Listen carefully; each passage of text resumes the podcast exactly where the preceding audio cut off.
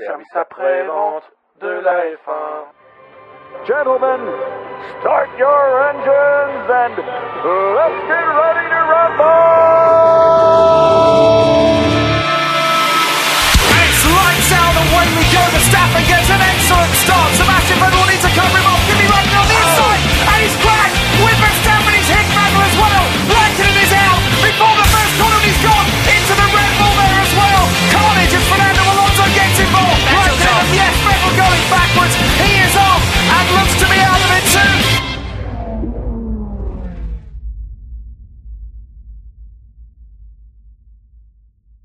Bonsoir à tous et bienvenue pour une nouvelle émission du service après-vente de la F1.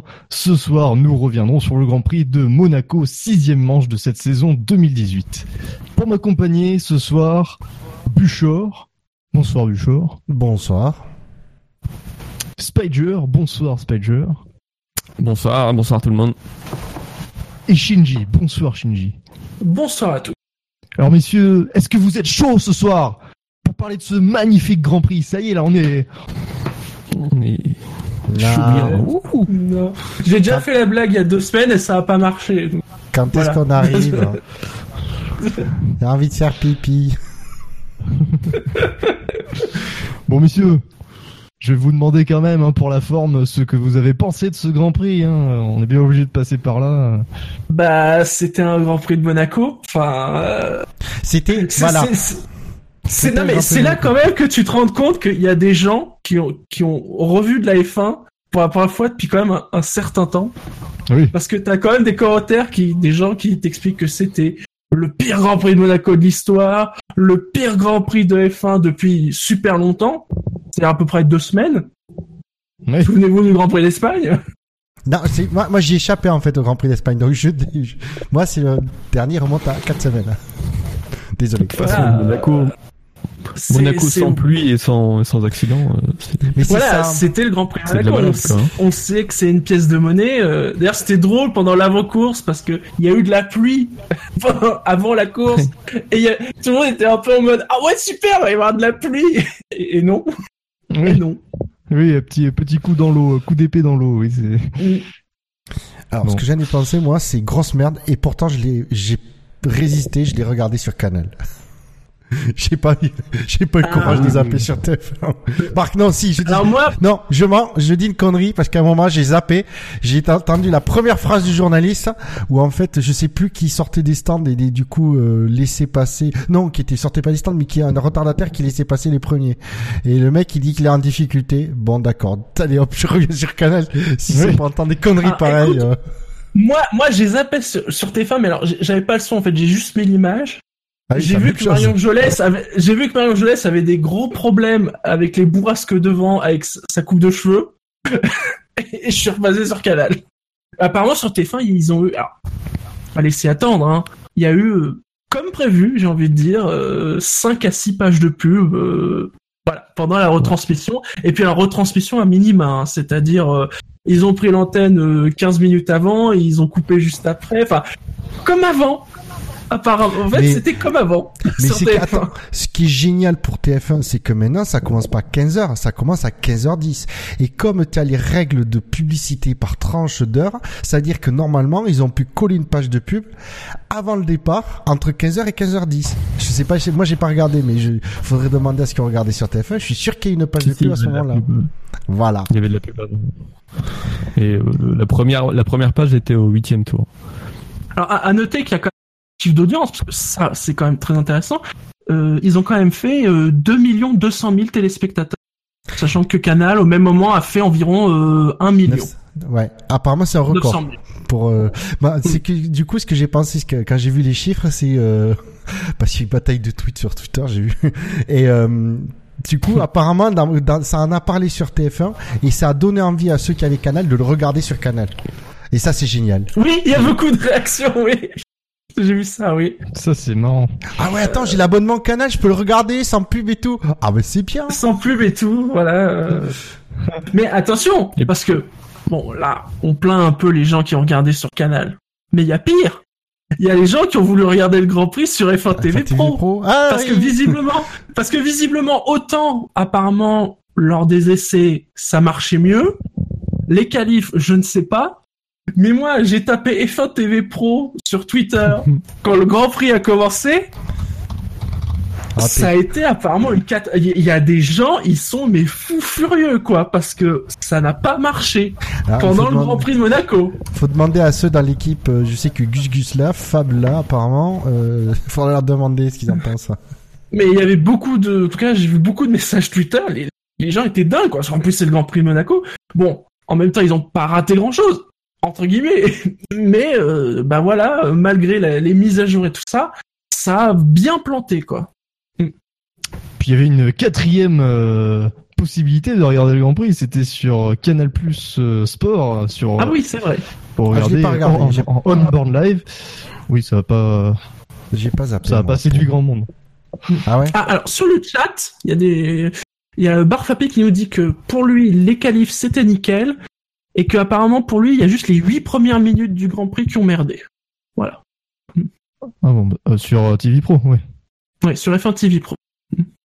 Bon, bah ouais, on a eu non, mais c'est le maximum de charge sur les serveurs, quoi. Ouais. Oui, en fait, ça marche tellement pas, les premiers abandonnent et du coup, la charge se diminue. Ouais, ceux qui ont résisté arrivent à voir quelque chose. Mais moi, c'est vraiment ce qui m'énerve dans la rediffusion, dans la transmission de TF1, c'est qu'ils sont tout contents d'avoir de nouveau quelques courses de la saison sur leur antenne. Ils préparent le terrain pour le Grand Prix de France, mais vous croyez qu'ils feraient un peu plus que le service, mais plus que le strict minimum, quoi. C'est ça. Apparemment, pour le Grand Prix de France, il y aurait les qualifs sur TMC. Waouh! Non, mais c'est déjà ça. C'est vrai, c'est déjà ça. Bah, c'est pas... Alors que et en face t'as Canal Plus qui t'annonce 40 heures de live pour le week-end du Grand Prix de France. Non mais à un moment donné, c'est-à-dire que quand Canal Plus te dit on célèbre le retour du Grand Prix en France, ils font pas semblant quoi. C'est pas terrible. Mais tu sais que même ce week-end sur Canal, quand t'entendais Thomas Seca les rappels en disant oui en intégralité sur Canal, on vous propose l'intégralité du Grand Prix. Oui, il a bien insisté. Tu sais, on sent bien qu'il veut pas dire qu'il y a de la concurrence, mais voilà, il y en a. Ouais, mais t'as envie de leur dire, mais vous en préoccupez même pas de la concurrence, vous êtes fait du tellement bon boulot, vous en préoccupez pas, faites seul F1 TV Pro, de toute façon, ils sont à la ramasse, en plus les commentaires belges, apparemment du belge, qui d'après notre chroniqueur Ben, vaut vraiment pas l'autre coup. Et en face, t'as TF1, écoute, quelle est la concurrence face à Canal+, TF1, quoi. Ouais. Ouais, puis F1 TV Pro, c'est monté un petit peu à la va-vite, on a parlé l'autre fois, donc voilà, ça donne forcément un truc brouillon. Ah. Donc pour et le problème, c'est qu'en France, c'est le prix que tu peux pas digérer à ce tarif-là, tu peux pas digérer le moindre problème technique. Bah surtout pas pour nous français. Ouais, mais c'est ce que je dis, en France, avec notre tarif, c'est difficile à digérer, quoi. Enfin, alors, c'est bien simple, moi, c'est mon cas personnel, hein. Je m'étais donné 2 grands prix pour me faire une opinion et me dire est-ce que je bascule sur F1 TV Pro ou pas. Là pour l'instant la réponse est non, il n'est pas question que je paye ce prix-là si j'ai pas l'assurance que les streams marchent. Et là c'est pas le cas. C'est sûr. Et pour TF1, c'est un petit peu dommage parce que le premier grand prix qui diffuse depuis 6 ans, il est chiant. Donc finalement, ça a peut-être pas forcément. Mais c'est leur faute. C'est leur faute. Ils savaient. Alors c'est sûr que Monaco est un petit peu incontournable.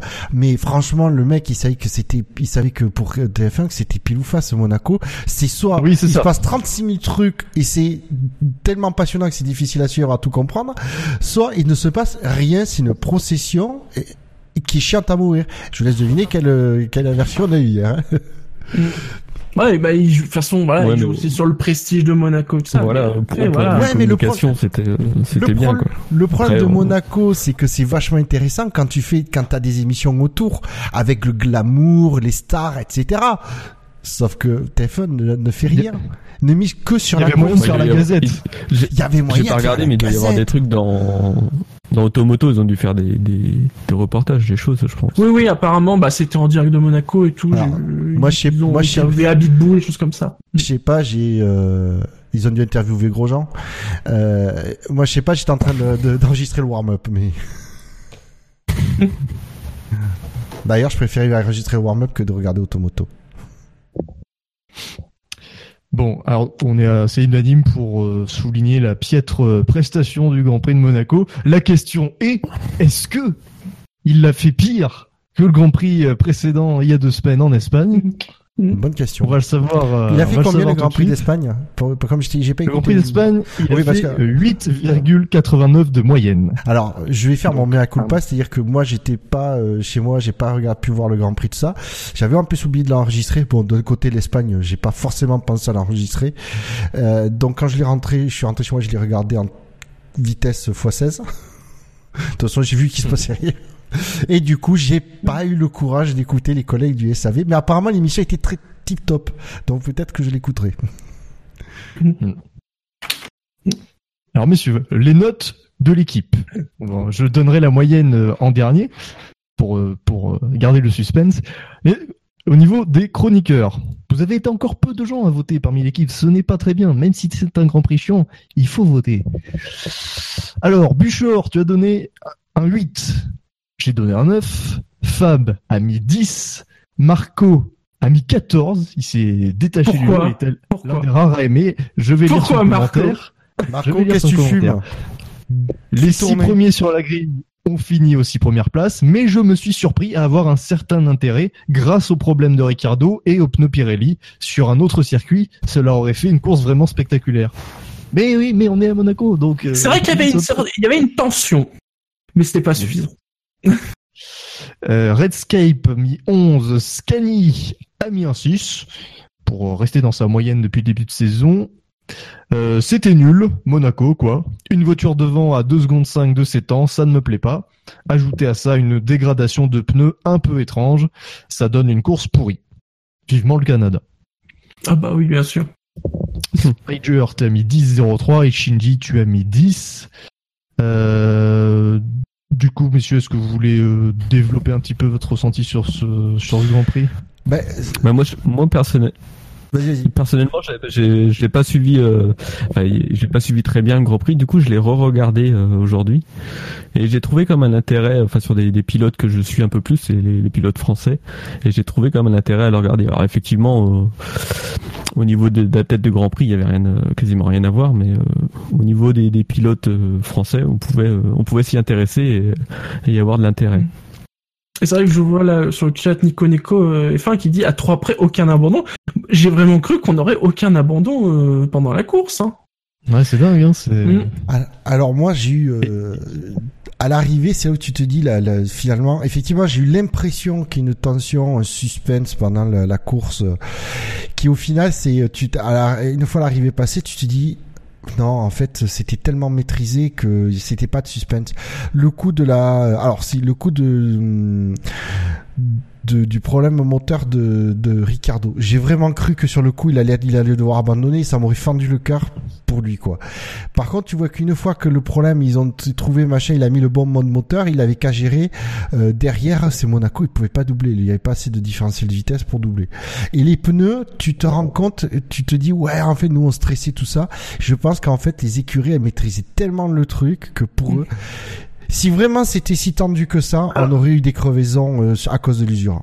Je parle pas de c'est vrai que les voitures, c'est vrai que les voitures se sont traînées, hein. Je crois qu'elles roulaient 8 secondes plus lentement qu'en qualif. Ah ouais, par contre, mais par contre, le problème, il est là à Monaco. Et c'est, je veux dire, c'est aussi dû à la façon de filmer, c'est que du coup, on se rend pas compte qu'elles allaient 8 secondes moins vite. Hein. C'est ça. Et moi, sinon, après, le seul truc qui aurait pu me faire, c'est, pendant toute la course, j'allais dire, bon, allez, Max va se planter à ce virage. J'attendais que ça, c'est qu'il se mette dans un rail. C'est parce qu'il manque à Monaco. Moi, personnellement, je l'ai trouvé un peu mieux que Barcelone, parce qu'il y a eu du suspense quand même. Parce que même si effectivement on pouvait pas doubler, il y avait quand même de l'attention par rapport aux pneus, parce que on pouvait se dire, vraiment, si les pneus lâchent, ça peut aller 3-4 secondes autour, et là, il y aura des possibilités de dépassement. C'est déjà arrivé par le passé. C'est vrai qu'il y avait cette question entre les ultras et ceux qui étaient en super. C'est-à-dire, est-ce que les ultras vont tenir? Il y a un moment où tu me dis, putain, si ça se trouve, Bottas, ça va être le jackpot, quoi, parce qu'il était le premier en super tendre. Il y avait des différences stratégiques quand même. Puis à la fin de course, tu avais les outsiders qui revenaient. Donc tu te disais, si les pneus des leaders lâchaient vraiment, ça pouvait être un festival. Donc il y avait un petit peu de tension, un peu de suspense, de la stratégie. Mais au final, c'est un Grand Prix que je ne revisionnerai pas par la suite. Ce qui fait que du coup, je n'ai pas mis la moyenne. Je me permets.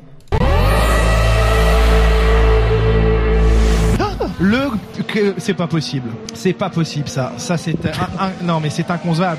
Je sais que c'est très tôt, mais il faut vraiment. Je sais que c'est ma marotte mais hier ça m'a gonflé à un point. J'en étais à deux doigts d'arrêter de regarder le Grand Prix. C'est la réalisation de TV qui a été mais plus que minable hier. C'est-à-dire qu'à un moment donné, pour vous. Le pire, je sais pas si vous avez regardé, mais à un moment donné, on a Alonso qui est en train, dans la ligne droite des stands, en train de rouler à 10 km/h. Il roule pas, il se fait doubler par deux bagnoles. Qu'est-ce que fait le réalisateur? Il bascule sur une voiture qui n'a personne devant et personne derrière. Et on est obligé, du coup, derrière, de se taper un replay. Mais le mec, t'es en train de nous montrer en live, zappe pas! Continue. C'était la réalisation, elle était tellement pourrie. Tu le voyais, c'est-à-dire que c'est flag parce que maintenant avec les classements en permanence à gauche de l'écran, on a les écarts en permanence.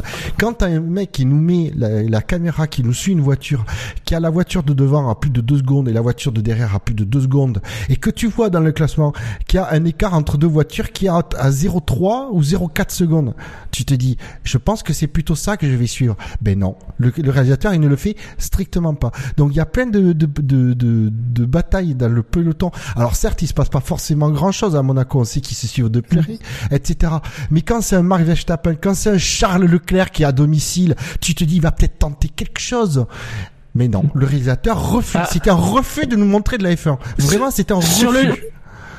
Sur le chat, Bouchard, il y a un célèbre connu qui dit qu'il a trouvé la réalisation plutôt mieux que d'habitude pour Monaco parce qu'on n'a pas vu de célébrité toutes les 30 secondes.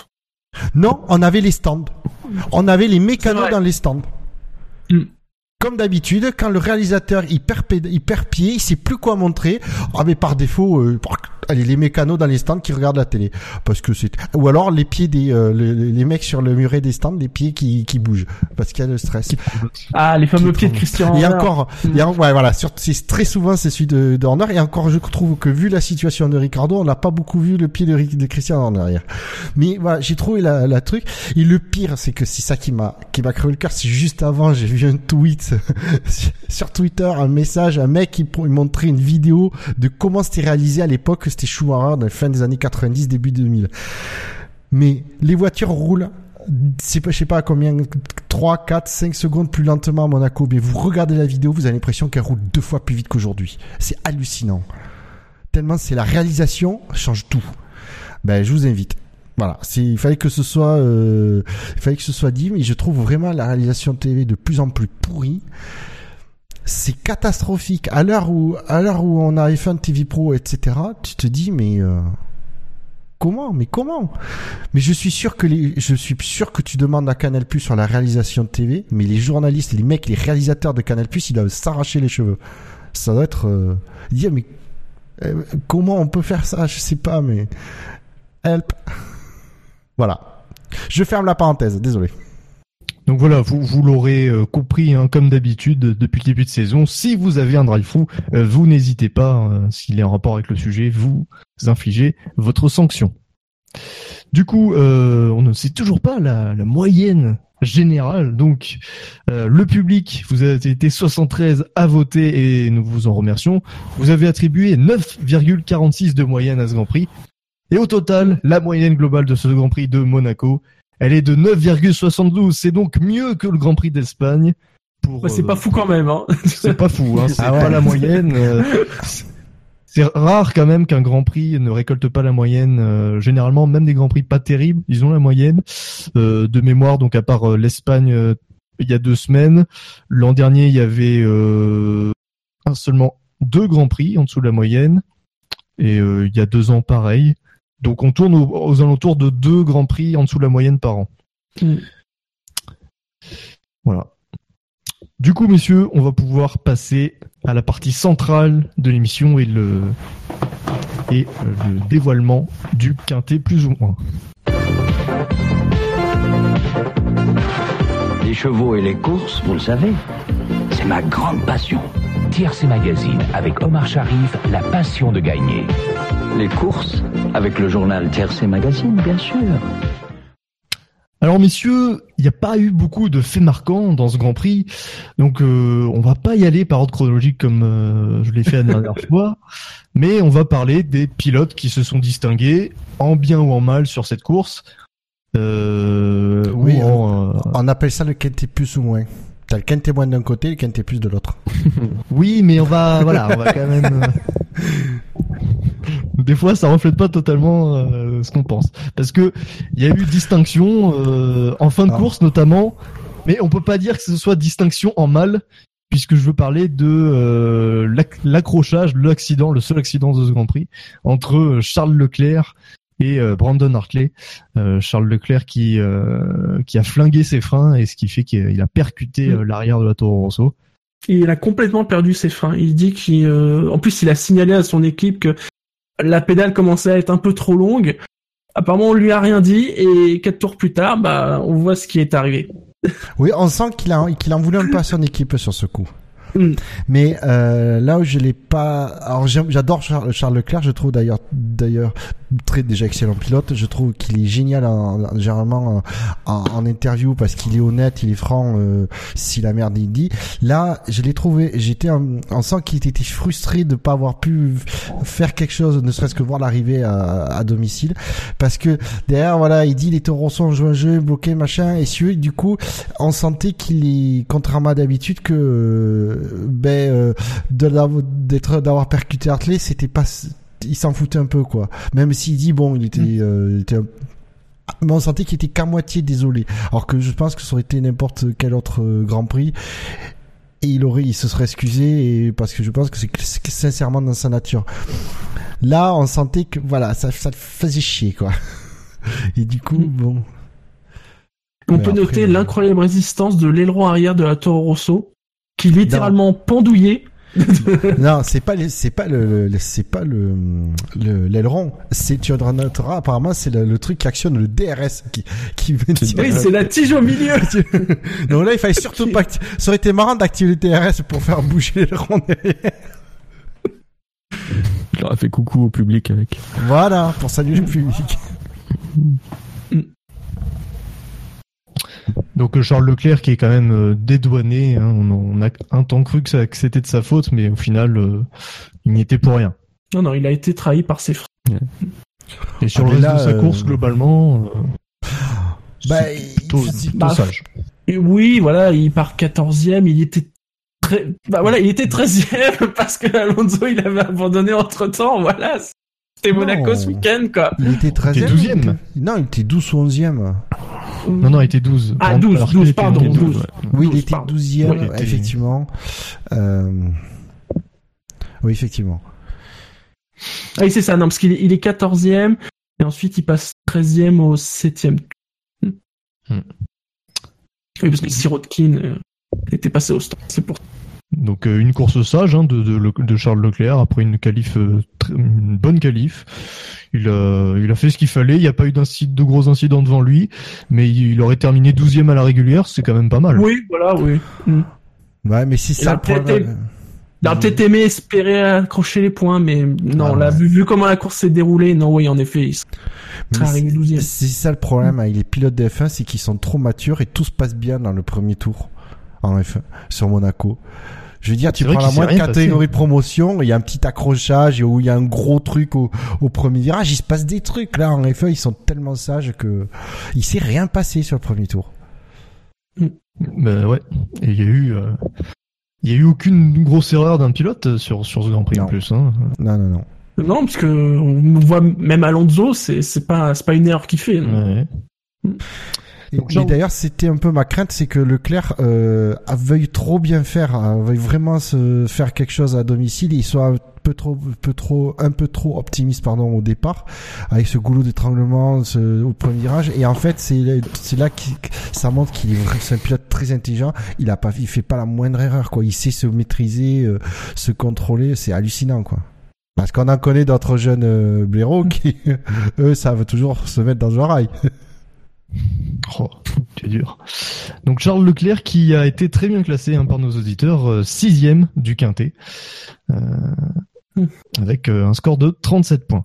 On va passer à un autre pilote qui a fait parler de lui ce week-end et qui a quand même réussi à accrocher les points malgré un début de week-end assez catastrophique. C'est Max Verstappen. Max Verstappen classé 14e au quintet avec un score de moins 64, 93 votes positifs, 157 négatifs. Bon, on peut comprendre que la plupart des votes négatifs, c'est pour sa qualif. Je pense, oui. Non, c'est les essais libres, pas sa qualif, c'est les essais libres. Bah oui, ça non-qualif. Oui, ça non-qualif, c'est les essais libres.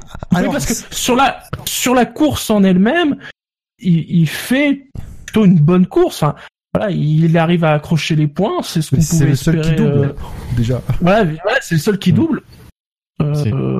Il fait pas une mauvaise course. Non. Faut pas dire qu'il fait une mauvaise course, c'est pas vrai.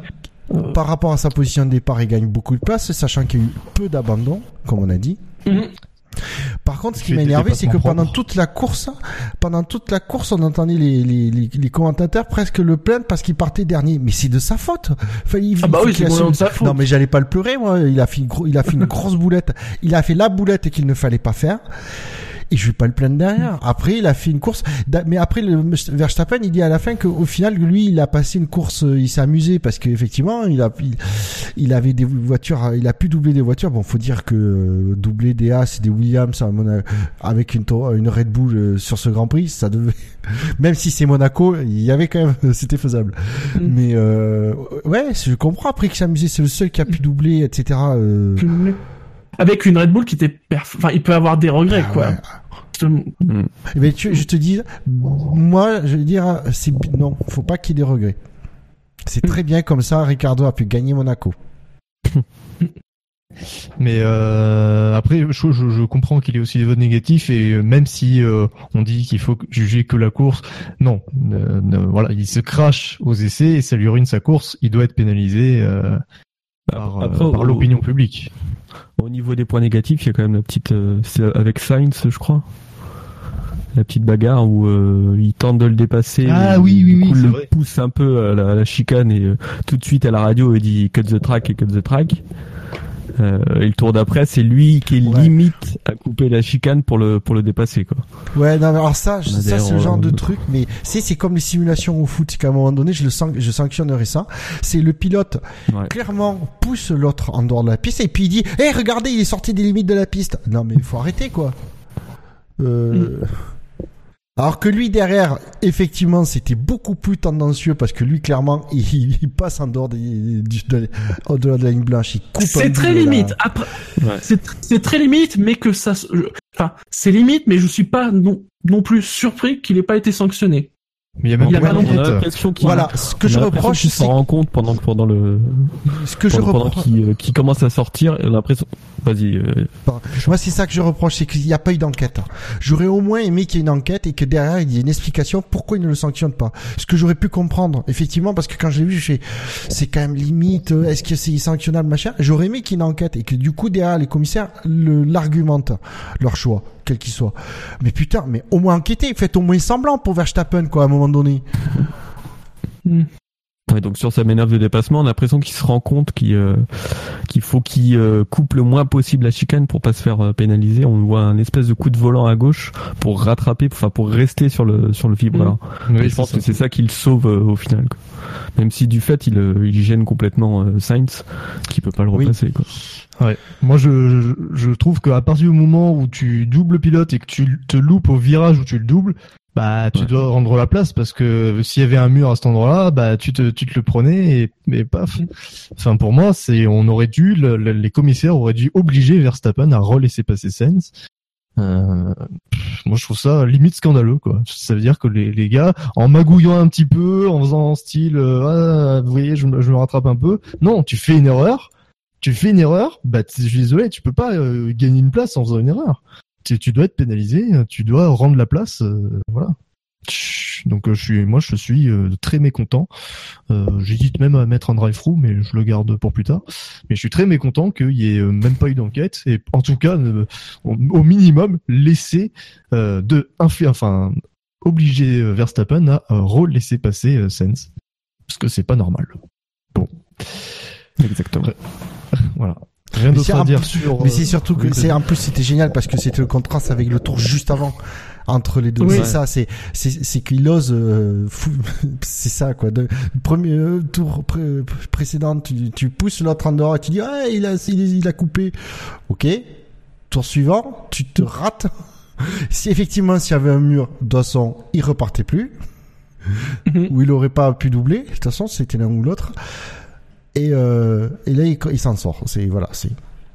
Ou ne serait-ce que des graviers, je disais un mur tout à l'heure, mais ne serait-ce que des graviers, tu mets des graviers en dehors de la ligne des lignes blanches, t'inquiète pas que Sainz il reste dehors. Voilà. Mais c'est ce qu'il faut faire, Pour mettre une piscine en plus ici aussi. Ouais, une piscine. Après ça fait pas du bien à la voiture.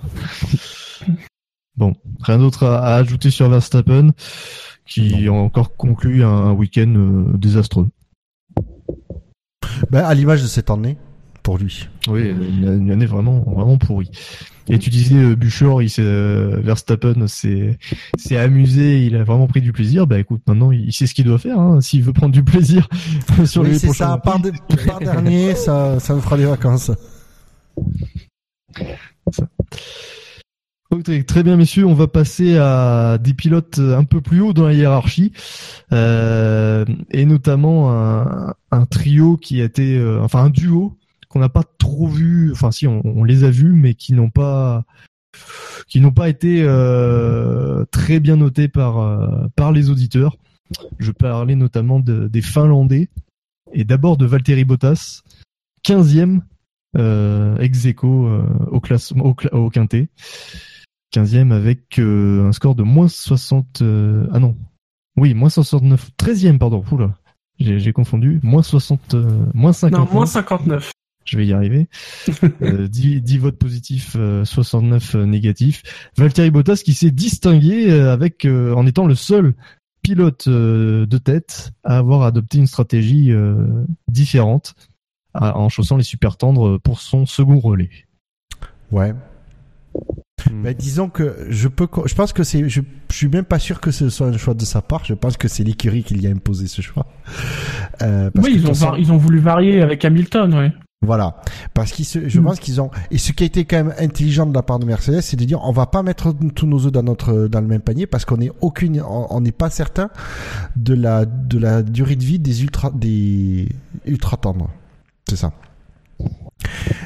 Des ultraviolets, c'est ça. Et du coup, en disant et puis de toute façon à Monaco, tu te dis si je perds 0,5 secondes ou une seconde par tour, de toute façon, l'écart de performance n'est pas suffisant pour que le mec de derrière double à Monaco. Donc, et c'est ça qui est intelligent. Ils ont assuré que si jamais les ultra tendres ne tenaient pas, ils étaient obligés de faire un deuxième relais. Les super tendres, eux, devaient tenir jusqu'à la fin. Et du coup, si les 4 devant étaient obligés de piter une deuxième fois, Bottas gagnait quoi, clairement. Ouais, c'est ça, c'était une bonne stratégie dans la position où il était. Il avait rien à perdre et c'est un coup qui a failli marcher hein. À un moment donné dans le Grand Prix, on s'est dit les ultra tendres ils vont pas tenir. Hein. Et on a beau être à Monaco, si les ultra tendres s'usent vraiment au point de perdre 3 secondes au tour, Bottas pouvait doubler. Hein. On l'a déjà vu par le passé, je crois que c'est en 2009 où on avait des pneus tendres très tendres et que ça, à un moment donné, les pneus lâchaient et les mecs se faisaient doubler même à Monaco. Donc oui, parce qu'effectivement, quand ils arrivaient en fin de vie, t'avais une perte de performance qui était brutale et énorme. Donc effectivement, dès que tu commences à avoir à Monaco, dès que tu as un différentiel de 4 ou 5 secondes au tour, à un moment donné, ça te donne la possibilité de dépasser, surtout avec quand c'est les pneus où tu peux retarder vraiment le freinage, etc. Ouais. Sinon, rien d'autre à rajouter sur Bottas. Non, après il a pas fait d'erreur. Je veux dire, c'est Bottas quoi. Il a pas brillé, mais d'un autre côté, qui a brillé ce dimanche à Monaco. Hein. Donc ouais, tu peux pas non plus blâmer. Après, tu peux reprocher qu'il ait fait que le cinquième temps, mais c'est ça. Monaco, c'est... La qualif a un peu dicté la position des cinq premiers. Il a fait, pour moi, il a fait le minimum syndical attendu en tant que pilote Mercedes. Il voilà, il pouvait pas faire la pole. De toute façon, à part une Red Bull, personne d'autre pouvait faire la pole. Ouais, les batailles des Ferrari, bon, ils s'en sortent un peu moins bien que les deux autres. Je me souviens plus les écarts en qualif de Bottas avec Raikkonen, voir si c'était un gros écart ou pas, mais bon, c'est... Puis comme on dit, c'est Monaco, c'est super compliqué, quoi. Ben, ah, au moins il a harcelé Raikkonen jusqu'au bout. Ouais. Ouais, au moins il y a eu ça. Ouais. Hein. Rien de très transcendant, quoi. Il y avait très deux bien en qualif. Ouais, bon, voilà. Une course pas franchement folichonne non plus pour Bottas, tout comme son compatriote finlandais Kimi Raikkonen, quatrième en course, 12e. Non, putain, mais qu'est-ce que je dis ça? Ça encore, ah oui, ça, c'est que ça a changé. 11e au quintet plus ou moins, avec moins 43 comme score final, 26 points positifs, 69 négatifs. Bah, on l'a pas vraiment vu, hein. Donc... On l'a pas vu non plus, il a rien voilà, fait. Pas du tout surpris de son classement, là.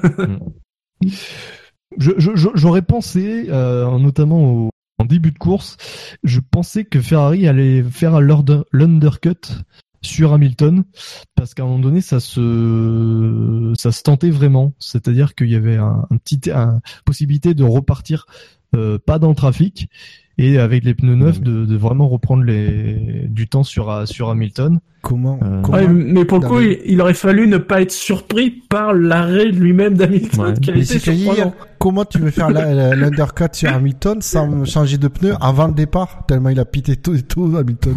Ouais, il a pité au 12e tour, mais on sentait quand même que c'est pas du 8e Hamilton, t'es sûr? Non, au 12e. Au 12e. Ouais, ça va paraît vachement tôt. Comme quoi, ça paraît tôt. De toute façon, quand il pite, tout le monde est surpris. Qu'est-ce qu'il fait Hamilton, là? 12 tours? Il a cru totalement pour couvrir un undercut. Oui. D'ailleurs, oui, ça m'a surpris dans la mesure où... je me suis dit, 12 tours, enfin, je veux dire, vu l'écart par rapport au pilote suivant... Je me disais, il va repartir dans le peloton. Et finalement, non, il est juste reparti derrière Ocon. Mais je pensais qu'il allait repartir derrière Alonso et Sainz. Ça a même été la double surprise. C'est-à-dire que il pite super tôt et il met les violets. Et là, on se dit, attends, il va faire deux arrêts? Parce que justement, on se dit, non, mais il va partir avec l'hypertente tout le reste du Grand Prix. C'est là où je me suis dit, bon, les prévisions de Pirelli ont encore été foireuses. Ça va être deux arrêts. J'espérais, du coup, je me suis dit, s'il y a deux arrêts, ça va rendre les choses intéressantes. Manque de peau, la pub était mensongère. Bon, après, quand tu dis les repartis derrière Ocon, faut le dire vite, hein. Oui, non, nous y reviendrons. Mais, c'est, oui, surprenant, et oui, il pose les ultra tendres. En plus des ultra tendres qui étaient usés. Oui. Au contraire de ses concurrents. Ouais. Donc 66 tours avec des pneus. C'est ce que nous indique Pirelli. C'est ce que indique Pirelli. Tu ne crois pas en ce que nous indique Pirelli? J'ai plus confiance dans les indications Pirelli que dans les indications à la télé. C'est ce que nous indique le tableau des stratégies, qui est lui-même basé sur les données fournies par Pirelli. C'est même marqué en dessous, au-dessus du copyright. Ouais. Bon. On met le copyright, putain, on y pense à chaque fois. Ouais. Oui. C'est automatisé. Ah oui, le copyright, vous le savez, oui, parce que... Données fournies par Pirelli. Copyright, le SAV de la F1, www.savf1.fr. Mais c'est possible, hein, étant donné qu'il a... Il a quand même fait la Q2, fait la première partie de Q2 avec des ultra tendres, donc peut-être que du coup, il n'avait plus d'ultra 9. Oui, c'est vrai, oui. Mais dans ce cas-là, et Bottas, du coup, il avait chaussé les super tendres, donc peut-être que lui, du coup, non plus, n'avait pas les ultra neufs. Donc, ouais, c'est possible. Du coup, oui, on a un peu quitté Raikkonen, on est sur Hamilton. Il n'y avait pas grand-chose à dire sur Raikkonen. Ça transitait sur Hamilton. Mais le nombre de pilotes sur lesquels il n'y a rien à dire, sans déconner, on va pas tous les faire. Hein. Ah non, mais de toute façon, je vous rassure. Après Hamilton, j'ai prévu de parler de 4 pilotes, donc on est tranquille. Hein. Tant que ça. Ouais. Si, attends, si, j'en ai un, je vois pourquoi. Parce qu'il a beaucoup visité les stands, je pense. Ah non, non, même pas. Bon. Même pas. On a rien à foutre de lui. Mais Hamilton, je rappelle juste septième du quintet. Donc, oui, une course honorable. Il sauve, enfin, il. Et pas à l'aise hein, avec justement avec ce train. Il s'est plaint souvent, pendant toute la course. Hein. Bon, il a dit que de toute façon. Vous êtes sûr que c'est des bons pneus? Non, mais vous êtes sûr? Non, mais vous êtes vraiment sûr? Et puis à chaque fois, non mais t'inquiète pas, Lewis, les autres ils ont les mêmes pneus. Ne panique pas. Il devait économiser à mort et il a dit à la fin, il dit on roulait pas vite, vraiment pas vite. C'est. Alors d'ailleurs après j'ai lu un truc où il disait Monaco c'est génial de venir, mais il dit par contre le format du Grand Prix tel que c'est pour tous les autres pour toute la saison, il dit n'est pas adapté à Monaco. Et tu dis mais du coup à Monaco t'en faire un truc particulier et puis basta quoi. Pour rendre les choses plus excitantes, il dit il avait pas de solution à proposer, mais il dit peut-être réfléchir. Il a peut-être pas tort. 100 tours.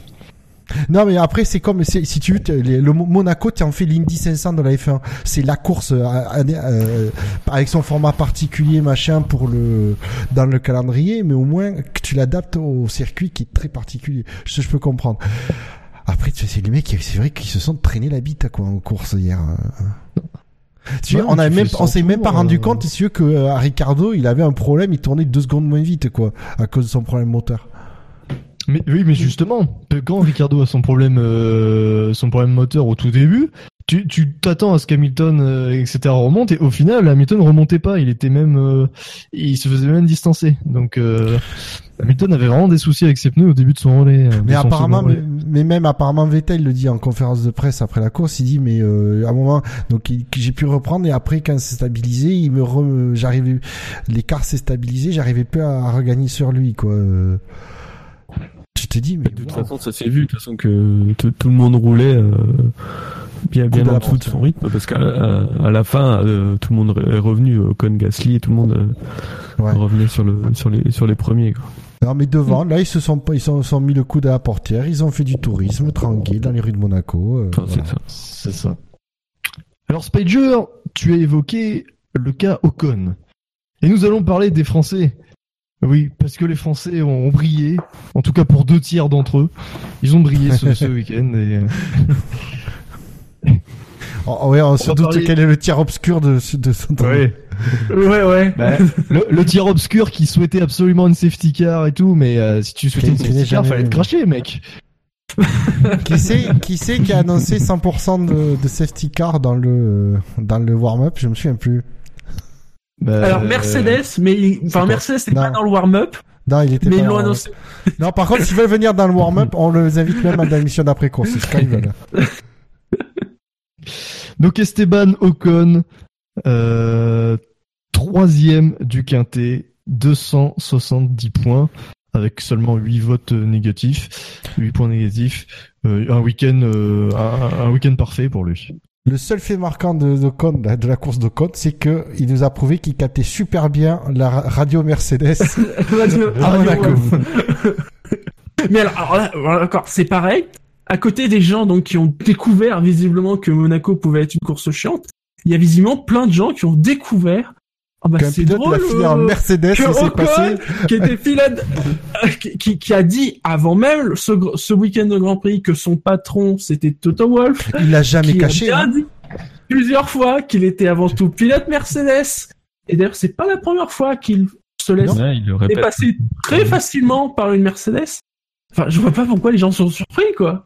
Ben ouais. Mais regarde, même Febro le dit, il voit, Hamilton sort, machin, il y a Febro qui dit, mais vous allez voir, Ocon, il va laisser, c'est un pilote de la filière Mercedes, il va pas résister face à et puis Villeneuve, oh mais non, voyons, et puis, genre 10 secondes plus tard. Mais même pas! Ah bah oui. Ah bah vous aviez raison. Et les mecs sont il l'a déjà fait. Alors non, par contre, moi, ce qui me choque, c'est qu'ils expliquent que derrière, la demande de laisser passer Hamilton serait venue directement de Toto Wolff. Ça me gêne. Que Toto Wolff demande à Force India que leur pilote laisse passer le leur, parce que c'est le motoriste, etc. Il y a la filière, il y a des accords, et que du coup, l'écurie Force India dise à Ocon, écoute, embête pas trop Hamilton, ça me va. Que ça vient en fait de direct de Wolff, comme j'ai cru comprendre, même si on sait que ça passe la radio. Wolff a pas la radio de Ocon sur son pitwall. Il y a encore que apparemment on se demande. Mais il y a un court-circuitage de l'écurie Force India qui me gêne un peu. Apparemment comment c'est. Ouais, mais ça a déjà été le cas par le passé entre Red Bull et Toro Rosso, entre. Oui, d'ailleurs, apparemment, Ferrari sur TF1 l'a évoqué en disant que lui-même avait été en effet sur des situations similaires entre Toro Rosso et Red Bull. Oui, mais entre Toro Rosso, là, c'est pas pareil. C'est-à-dire que là, c'est le même propriétaire, c'est oui. Le même patron. Donc à un moment donné, tu te dis, ben il a une écurie de première ligue, une écurie de Ligue 2. Les pilotes de l'écurie de Ligue 2, ils résistent pas face aux pilotes phares qui jouent la gagne, etc. C'est normal, ça on le sait. C'est écrit, je veux dire, c'est écrit. Tu te dis, c'est même limite contractuel.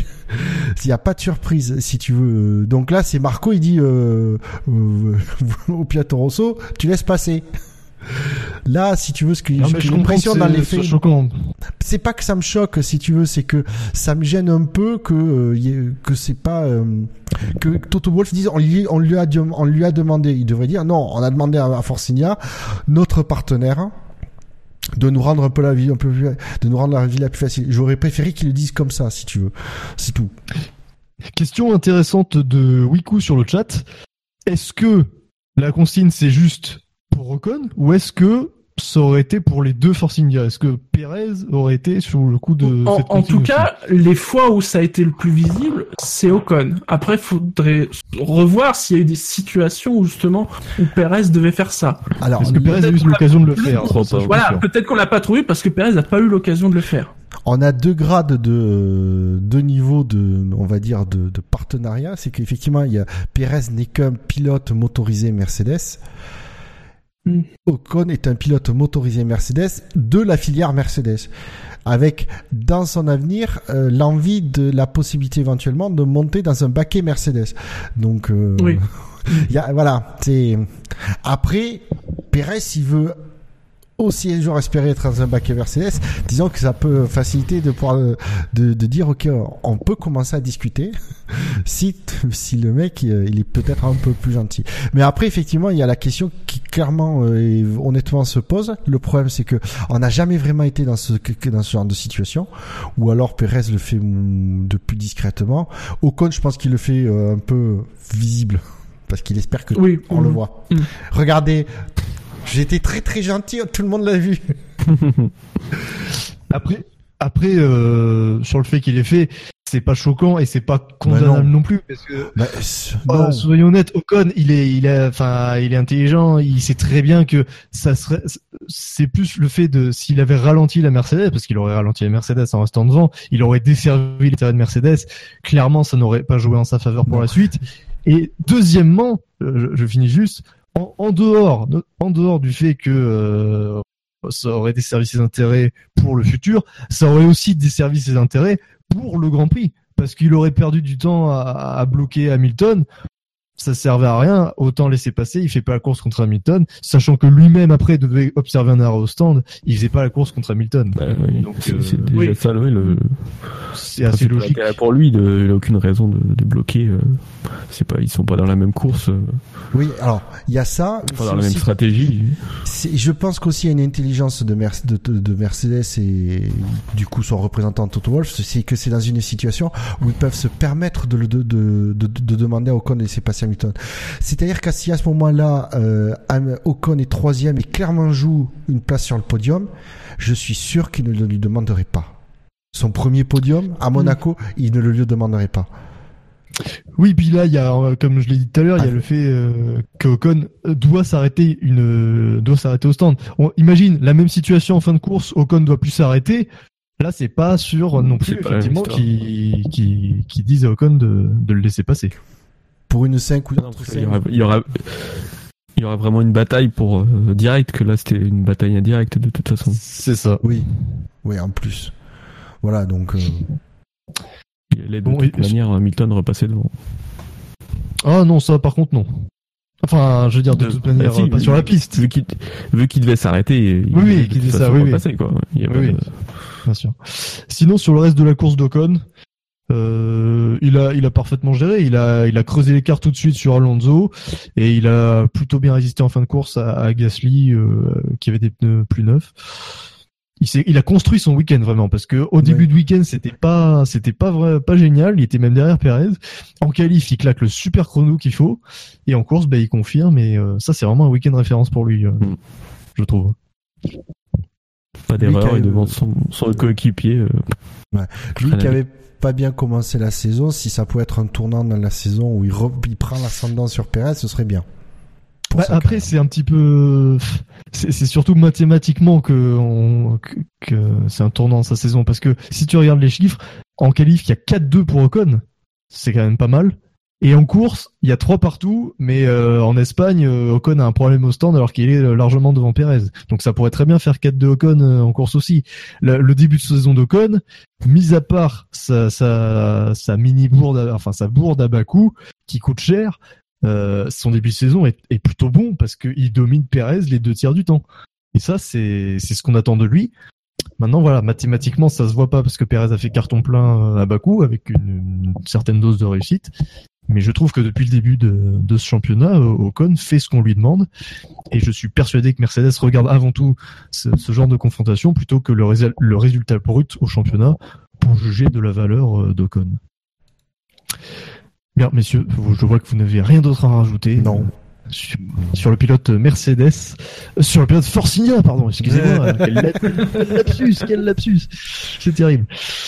On va parler d'un autre Français qui a brillé dimanche, c'est Pierre Gasly. Pierre Gasly qui a terminé 2e du Quintet avec 332 points. Quelle stratégie et quelle tenue. 37 tours en ultra. Ouais. 37 tours, putain. Ouais. Hallucinant. Mais en 37 tours, il se traînait pas la bite. Hein. C'est ça. Ah non. Ouais. C'est que tu prends ces chronos sur les 30 dans les 30 35e tour, ils sont pas ridicules hein. Non, il avait une super gestion des pneus avec un excellent rythme de course. La Toro Rosso était vraiment pas mal à l'aise sur ce circuit. En tout cas, avec Gasly à son volant. Je me suis dit, à un moment donné, la stratégie décale. Il y a moyen qu'il grappille 1 ou 2 places avec la stratégie. On se dit, putain, s'il faisait un podium à Monaco, ce serait bon, à un moment donné. Ouais. Ah, j'ai même cru un moment qu'il pourrait peut-être être pilote du week-end, de la course. Mais non. Mais il doit être bien classé. On n'a pas les classements de ces trucs-là, mais il doit être bien classé. Pas impossible. Ouais, donc et avec le joli clin d'œil du destin quand la Toro Rosso Honda va s'attaquer à Alonso, la McLaren qui abandonne. Alonso qui, dégoûté de se faire harceler, a décidé de jeter l'éponge et simuler un problème technique. Non, parce que je pense que il ne voulait pas subir l'offense de se faire doubler. Apparemment, vu le bruit, comme l'a dit Febro, c'était une belle salade de pignon, à mon avis, dans la boîte de vitesse. Ouais. Non, mais justement, il sentait que Gasly allait le doubler, il s'est dit non, ce serait l'humiliation. Par la Toro Rosso. Il a activé le bouton abandon. C'est ça. Pète la boîte. Vous avez vu que, parce que je sais que ça a été cité sur le chat, hein, Vandoorne il est pas content, il pense qu'il a été sacrifié pour Alonso. Mais bah ouais. Le mec il arrive avec un œil de retard quoi. Oui. Bah oui. Encore un qui découvre des choses ce week-end. Non mais on lui a pas dit de relire son contrat à un moment donné. En même temps, il fait quoi 13-14e en début de course. Qu'est-ce qu'il veut espérer en même temps? Bref. Juste un mot sur Alonso, parce qu'on a parlé de Gasly. Non, t'as pas... Ce serait trop lui faire d'honneur. Le truc que t'as pas aimé, Bûcheur, sur la déclaration d'Alonso, notamment. Ah, pour une fois... attendez, sans déconner, pour une fois, ça change. Enfin, ça change pas et ça change. Alors je sais que sur Twitter j'ai un peu déformé ses propos. Il a dit que c'est une course super chiante, mais comme j'ai envie de dire, c'était la course la plus chiante de sa carrière, quoi. Il a dit que c'est la course la plus chiante qu'il ait vue. C'est ce qu'il a dit, hein. Ah oui. Ah putain. Mais c'est la course la plus ennuyeuse de l'histoire de la F1. Ouais. On a envie de. Ben dis donc. On a envie de lui rappeler le Grand Prix de Monaco 2007, qui, je pense, était encore pire. Il y a que toi qui t'en souviens. Il se passe... Oui, mais il se passe vraiment rien, quoi. Les McLaren collent à une minute à tout le monde. Il se passe rien de rien. Et non, et c'est Alonso qui gagne. Mais non, mais forcément, cette course-là, c'est parmi les meilleures de l'histoire. Bah oui, il a gagné. Bah oui, c'est ça. Non, mais ce mec, j'en peux plus. Faut ah, mais moi, ça fait quoi, ça? Non, mais depuis qu'il est en Formule 1, dès qu'il ouvre sa gueule, c'est pour dire de la merde. Non, mais le problème, c'est qu'à un moment donné, il y a 3-4 ans, il savait jouer de ça. Le problème, c'est que maintenant, il n'a plus que ça. Il se rend compte qu'il n'a plus que ça pour arriver à exister. Mais le problème, c'est qu'à un moment donné, il y a un effet d'usure sur les gens. Moi, il me fatigue. Ces déclarations me saoulent. Alors que c'est marrant. Il y a 4 ans, il y a 3 ou 4 ans, ça me faisait rire. Mais ça me fait plus rire. Mais qui change, qui aille en endurance pour prendre son pied, faire quelque chose de différent où il y aura un challenge, machin. Et peut-être que du coup, ces déclarations deviendront plus intéressantes. Mais là, stop, quoi. Je lis plus les déclarations d'Alonso. Là, je le suis au courant parce que c'était dans le titre de l'article, donc j'y ai pas coupé, mais maintenant, je ne lis plus les trucs sur ce que dit Alonso. Ça ne m'intéresse pas. Bon. Très bien, messieurs. On a fini sur les Français, du coup. Oui, parce que bon, c'est pas Romain Grosjean. Ouais, passons à l'Australien. Oui, non, mais je parlais de Kimi Raikkonen, Grosjean. Bon, voilà. Bon. Enfin, les As globalement. Hein, ne jetons pas à dire que sur Grosjean. Les As étaient nulle part. Oui, c'est ça. Oui. Très bien. Eh bien, nous allons passer au vainqueur. Au vainqueur du Grand Prix de Monaco, au vainqueur du Driver of the Day, c'est au vainqueur du Quintet Choui of the Day. Oui. Voilà, premier du Quintet Plus avec un score de 530 points. Pas mal quand même. Il a juste écrasé la concurrence. Il a 200 points de plus que le deuxième. Le week-end parfait et puis une gestion de course. Alors, c'est une victoire complètement méritée par rapport à il y a 2 ans, par rapport à ce qui s'est passé pendant la course et par rapport à son week-end. Et ce week-end, pour Daniel Ricciardo, est à marquer vraiment dans sa carrière d'une pierre blanche. Pas simplement parce qu'il a gagné à Monaco. Ça, c'est presque secondaire. Mais dans la façon de gagner. Il a marqué son territoire. Parce que Daniel Ricciardo, si vous regardez ses 6 précédentes victoires, c'est un homme des opportunités. Et c'est son grand talent, d'ailleurs. Oui. C'est-à-dire que si vous regardez ses 6 victoires, d'ailleurs, il a que 2 pôles, Monaco 2016 et 2018, il partait pas gagnant, mais il a toujours su profiter souvent de problèmes chez les Mercedes, des accrochages Ferrari-Mercedes, ou vous souvenez de cette folle remontée là dans les 5 derniers tours parce que il avait des pneus tout neufs. Ça a toujours été des opportunités qu'il a su exploiter pour le mener à la victoire. Et là, non. Là, ça a été le patron depuis jeudi. Comme on dit, il ne lui a manqué que le meilleur tour, mais avec son problème, c'était compliqué. C'est pas une victoire comme les autres pour Daniel Ricciardo. Non. Il ne s'est jamais qualifié dans le top 3. Enfin, c'est avant ça, ses précédentes victoires, il ne s'était jamais qualifié dans le top 3. Bon, après, faut être honnête, Ricciardo, grosso modo, il a une voiture compétitive. Il est chez Red Bull depuis. Il est monté chez Red Bull en quelle année? 2014 hein 2014 déjà. 2014. Donc, au début de la suprématie Mercedes. Donc, forcément, il pouvait gagner que si Mercedes se foirait quelque part. Donc, on peut pas, c'est pour ça que je remets dans le contexte. C'est-à-dire que, on pouvait pas lui reprocher de jusque là, n'avoir gagné que par opportunité, par opportunisme, avoir les occasions. Et comme je dis, c'est une vraie qualité de pouvoir profiter de ces opportunités pour en tirer des victoires quand il le faut. D'ailleurs, on le disait à un moment de Alonso, ça. Oui. Et du coup, non, je suis d'accord. C'était pour moi, c'est pour ça que ça m'aurait fait vraiment mal au cœur qu'il gagne pas, qu'il soit obligé d'abandonner, etc. Parce que voilà, c'est comme tu dis, il a marqué le week-end, il a dominé le week-end. Pour une fois, on n'a pas entendu parler de Verstappen, de Max Verstappen par-ci, Max Verstappen par-là, parce qu'il s'est foiré en L3. Oui, parce que et même, je dirais bon. Et du coup, il a très certainement Verstappen. Très certainement, Verstappen aurait été le seul qui aurait pu, peut-être, remettre en cause cette victoire. Mais même sur les essais libres, même avant le crash de Verstappen, il est devant Verstappen. Non mais Ricardo, c'est bien simple. Il fait le meilleur temps en essai libre 1, en essai libre 2, en essai libre 3, en Q1, en Q2, en Q3. Il a été princier, puisqu'on est à Monaco. Il a marqué son territoire. Et D'ailleurs, je sais pas si vous avez vu sur le podium, en parlant de Prince, il a fait trinquer, il a fait boire le Prince Albert à sa bouteille. J'ai trouvé ça. Ouais. Non, j'ai trouvé ça. Ce mec, il a le bonheur communicatif. Mais tu sais que quand il fait le chouet, on voit derrière le prince. Et il y a plein de gens, ça a traversé l'esprit déjà. Est-ce qu'il va oser le proposer? Non. Il ne l'a pas fait. Non. Il ne l'a pas fait, mais je suis pas sûr qu'il aurait refusé, le prince. Le chouet peut-être. Mais là, du coup, la bouteille, tu vois, c'est là aussi, quand même, Ricardo. Mais la bouteille, il a attendu, le prince, et alors j'ai trouvé quand même aussi que le prince Albert, il accepte de boire une gorgée à la bouteille.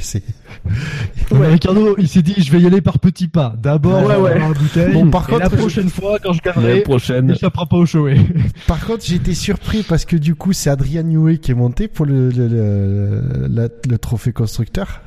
Et il a été joueur, il a accepté. Alors, contrairement à la dernière fois, on a bien vu à sa tête à quel point c'était dégueu. Mais c'était pas grave.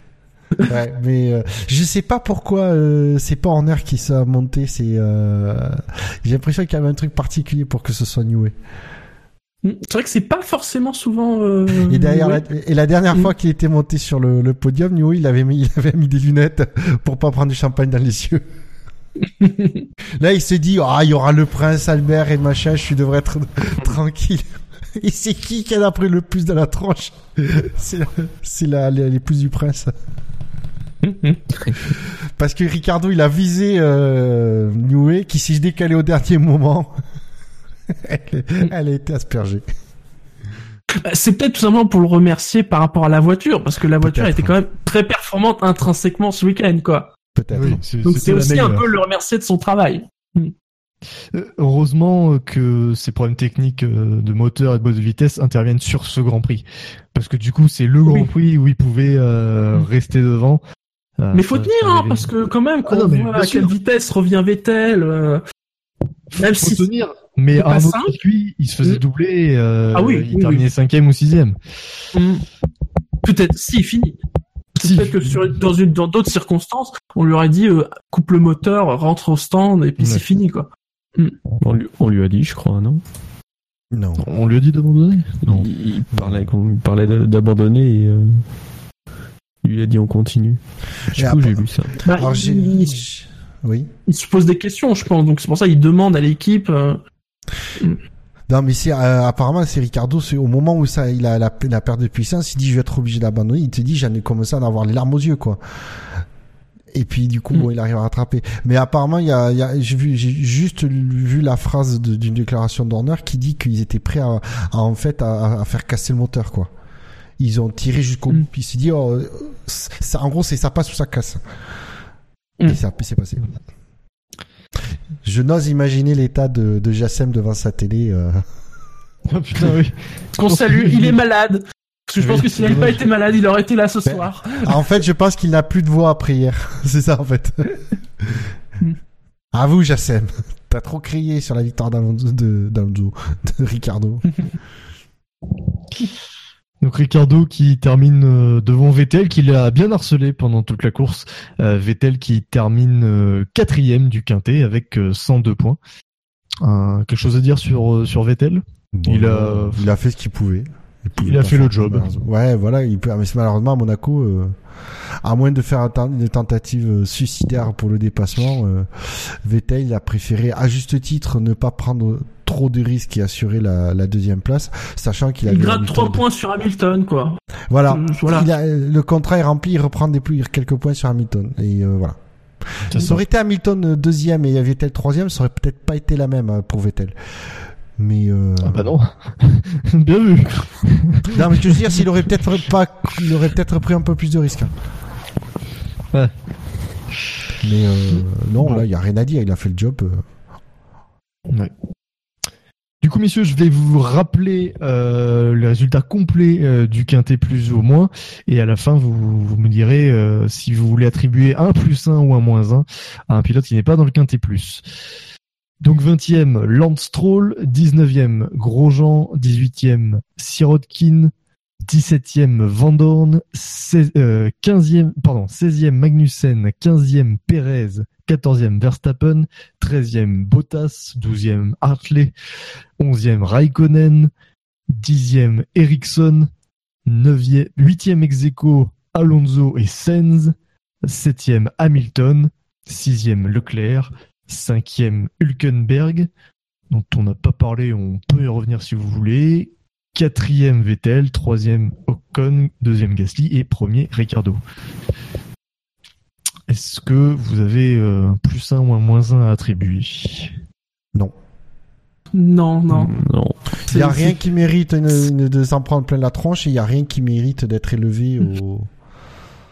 Ça, mais même les abandons sont pas sur des erreurs de pilotage et tout ça, donc voilà.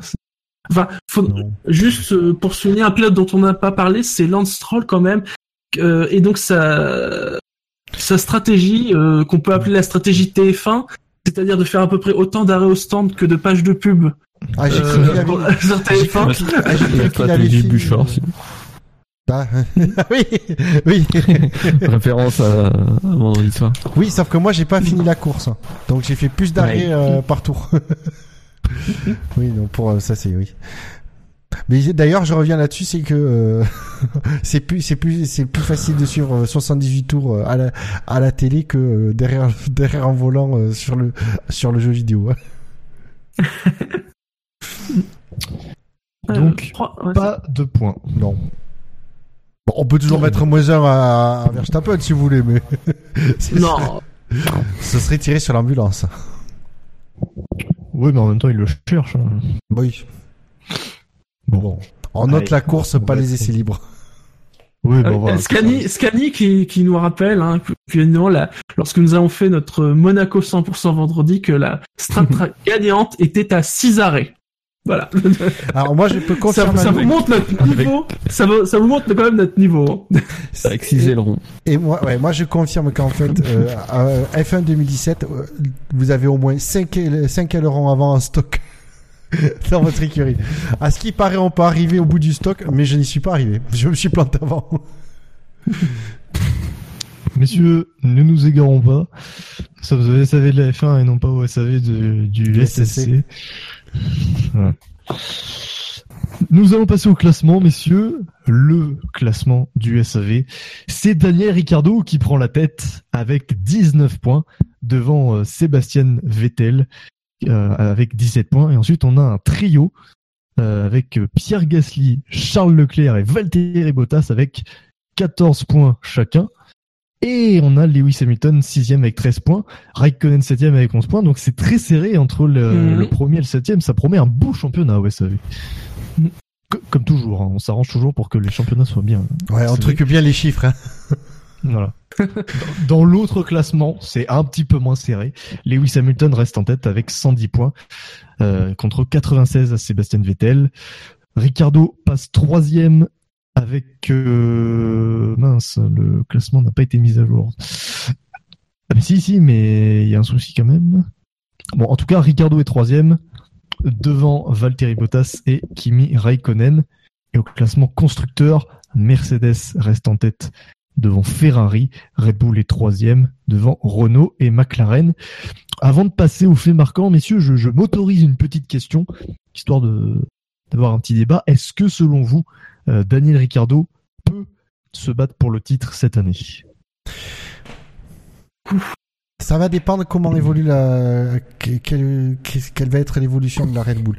Si Red Bull investit vraiment, arrive à rattraper un peu de retard sur Ferrari et Mercedes, ils peuvent jouer les troubles faits. Clairement. Là, j'ai peur quand même que c'était très particulier à Monaco face à la Mercedes. Canada, ça va encore être particulier. Après, on va vraiment rentrer dans le dur du championnat, avec la période estivale européenne. C'est là que tout va se jouer. Ouais, le problème là, c'est que Mercedes avait gardé son empattement long de l'année dernière, et donc du coup, on savait que Monaco ce serait pas pour eux, ça s'est confirmé. Ouais, ils seraient pas ultra performants à Monaco. on sait, Ferrari a suivi la voie de Mercedes en prenant un empattement de long. C'est pas une surprise que Ferrari soit pas à l'aise face à une Red Bull qui, en ayant un empattement plus court, tourne mieux et plus à l'aise, parce que pour expliquer que voilà, plus l'empattement est long, en fait, plus c'est stable dans les courbes rapides, et plus l'empattement est court, plus c'est agile et maniable dans les virages serrés. Donc du coup, la Red Bull avait un avantage niveau châssis à Monaco qu'elle n'aura pas ailleurs. Peut-être à Singapour, mais c'est tout. Mais là, on arrive à un moment charnière. Ricciardo a quand même un tout petit peu de retard. Hein. Il est quand même plus proche de Bottas que de Vettel au classement. 38 points de retard sur Hamilton. Après, et aussi attention parce que là on va arriver dans la silly season, les transferts, la question du moteur, tout ça va arriver là et ça peut amener beaucoup de bordel dans tout ça. D'ailleurs, en parlant de moteur, Renault, alors je crois que c'est au Canada qu'ils amènent leur évolution moteur. Donc à voir, apparemment qu'il y a un gros... Ça n'a pas été reporté, ça ? Ou il a peut-être été reporté. Tu me diras, c'est... chez Renault d'habitude c'est reporté. Pour une question de fiabilité, je crois, hein, d'ailleurs. Comme d'habitude. Ouais. Mais voilà, il y a Renault qui apparemment va apporter une évolution qui est apparemment un gros, qui amène un gros step à niveau performance. Donc à voir si le moteur Renault arrive pareil aussi à combler le retard sur le moteur Mercedes et le moteur Ferrari. C'est pareil, ça peut permettre au châssis de peut-être du coup au châssis Red Bull d'être mieux. Je sais pas. Et puis au-delà de la performance, pensons aussi à la régularité. Hamilton et Vettel sont les seuls à avoir marqué des points à toutes les courses depuis le début de saison. Oui, il y a ça.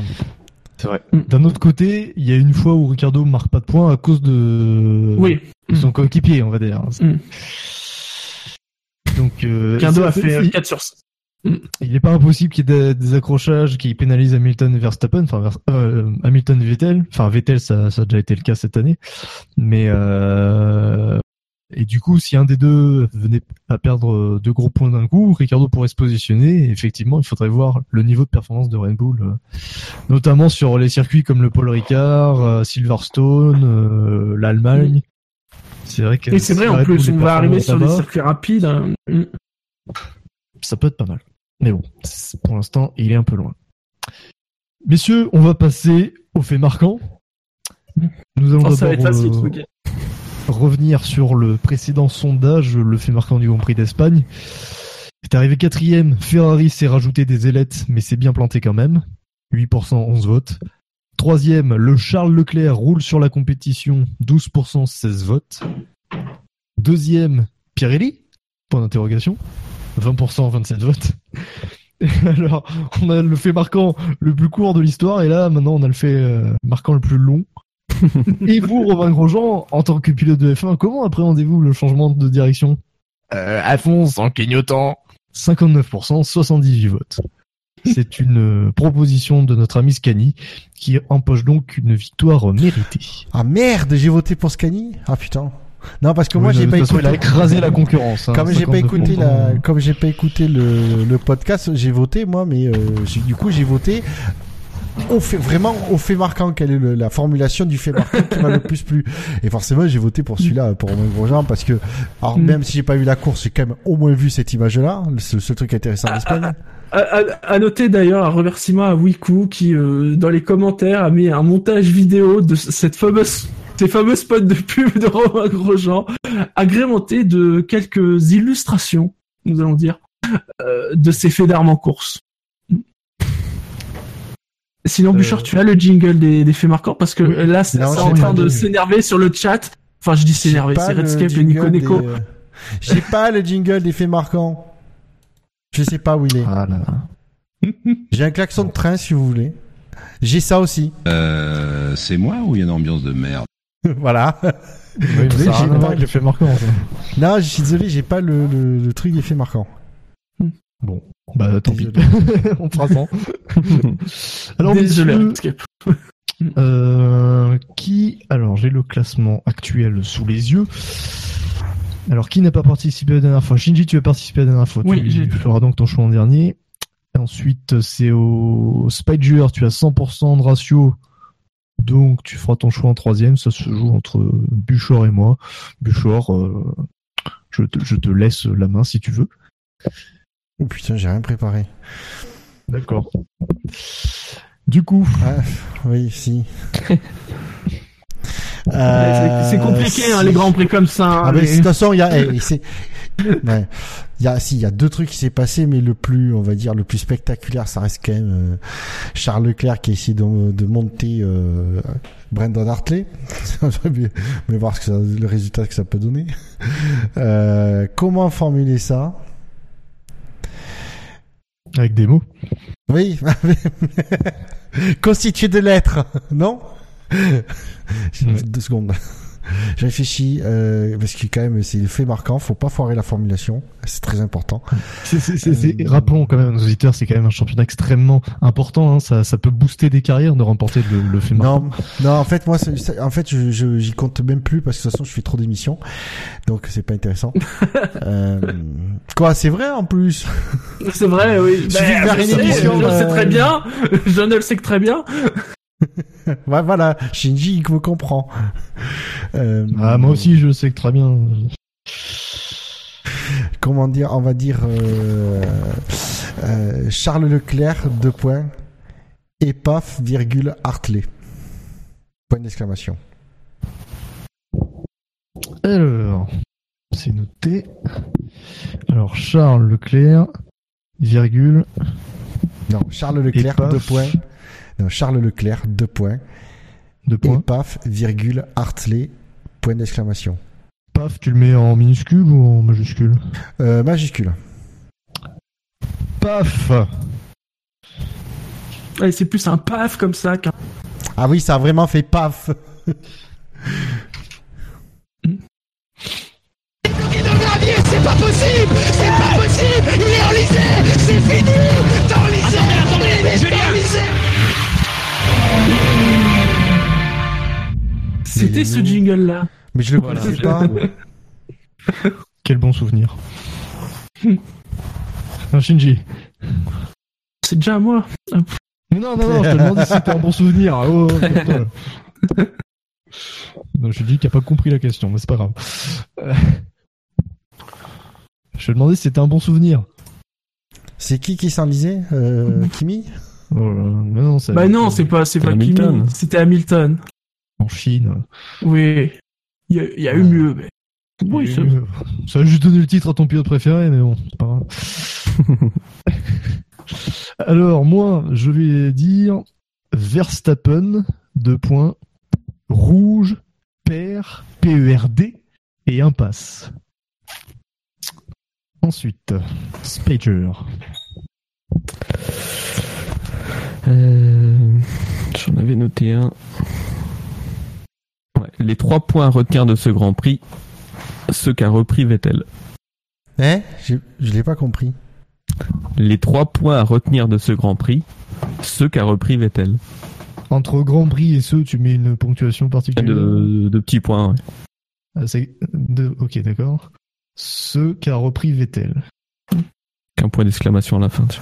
Avec un point d'exclamation, carrément. Vous êtes. Ouais, c'est gratuit. Vous êtes trop superficiel, messieurs. Vous comptez sur un point d'exclamation pour donner du peps à votre fait marquant.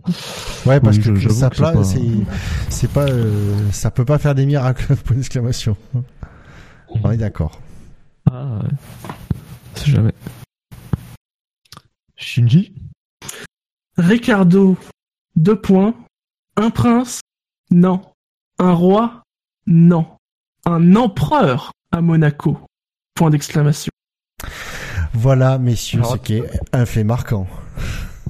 Bah non. Mais oui. Si. Empereur, il y a quoi de bien? Non, mais attends. Déjà, c'est trop long. On va bannir les faits marquants qui sont trop longs. Là. Ça, c'est pas possible. Non, on bannit les faits marquants hors sujet. Grosso modo, on bannit les faits marquants de Jackie. Mais Jackie n'est plus à l'aise. T'as plus à SAV, on a plus de problème de ce côté-là. Alors, vas-y, niveau ponctuation, Shinji, il faut que tu me guides. Alors, un prince. Virgule, non. Virgule, un roi. Virgule, non. Pas trop de virgule là-dedans. Ok. Un roi, virgule, non. Virgule. Ah, moi, un roi, virgule, non. Oui, ensuite. Virgule, un empereur à Monaco, point d'exclamation. Je l'aurais pas écrit comme ça. J'aurais pas mis la ponctuation comme ça. Moi, j'aurais mis des points d'interrogation. Non, parce que c'est pas un questionnement, c'est une affirmation. Ah, d'accord, oui, ok. C'est un prince, non. Non, d'accord, je vois comment tu le trouves. Voilà. Okay. Mais c'est vrai qu'avec ça, on peut marcher. Donc, selon vous, quel est le fait marquant du Grand Prix de Monaco? Vous avez le choix entre Charles Leclerc et paf, Hartley, Verstappen, noir, père et impasse. Les trois points à retenir de ce Grand Prix, ce qu'a repris Vettel. Ricardo, un prince, non. Un roi, non. Un empereur à Monaco. Vous pourrez voter sur notre site dès la fin de cette émission. Messieurs, on passe au drive-thru. Bon.